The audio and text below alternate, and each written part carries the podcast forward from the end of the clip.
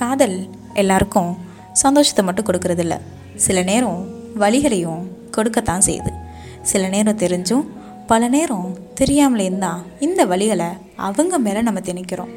அப்படி ஏற்படுற வழி தாங்க முடியாத அளவு போகும்போது தான் பிரிவும் வருது.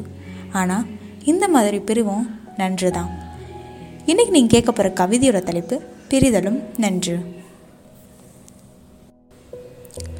கரம் பற்றுவா என உன்னை நம்பி என் மனம் நானும் விரும்பி தொலைத்தேன். என் ஆசை யாவும் ஏற்று உன் தோளில் என்னை சுமப்பா என நம்பி இருந்தேன். தித்திக்கும் நினைப்போடு திகட்டாத காதலோடு நித்தம் நித்தம் நேரத்தை தான் சீண்டி பார்த்தோம். வாய்மொழி வார்த்தையன்றி குறுஞ்செய்தி சேவையும் பெரும் சேவைதான் செய்தது நம் வார்த்தைகள் சுமந்து. உன்னில் பிடித்தவை எனதாகியும் எண்ணில் பிடித்தவை உனதாகியும். உணர்வில் அது கலந்து மதிமயங்கியே வைத்திருந்தது. காலம் ஒரு அரக்கன் போல. பேசும் மொழிகளும் அவன் விரல் அசைவினிலோ.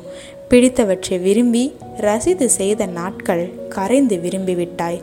செய்தே ஆக வேண்டும் என்று வந்து நிற்கும் நாளினை நானும் எதிர்பார்க்கவில்லை. இதுவரை ரசித்த செயல்களும் அந்த ரசனையில் மயங்கி பார்த்தும் சொல்ல தைரியமில்லா விஷயங்களும் மெல்ல மெல்ல வேரூன்றி வார்த்தையாய் வெளிவந்தது. முதலில் அன்பாக மெல்ல அது கட்டளையாக முடியாது என்று சொற்கள் பரவ சிறு சிறு ஏக்கங்கள். பின் அதுவே மெல்ல கோபமாக மாறிவர நாட்கள் நகர நகர மூர்க்கமாய் மாறுவது ஏனோ? இனிமையாய் ஆரம்பித்த நாட்களில் சிறு சிறு கசப்பும் புளிப்பும் சகஜம்தான்.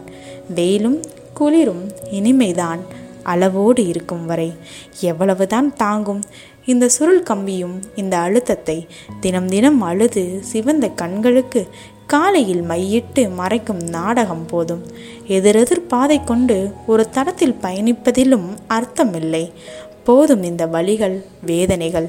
வழி மட்டும் விட்டுவிடு. மீண்டும் உன்னை பார்க்கும் வேளையில் புன்முறுவல் செய்யும் வாய்ப்பாவது இருக்கட்டும்.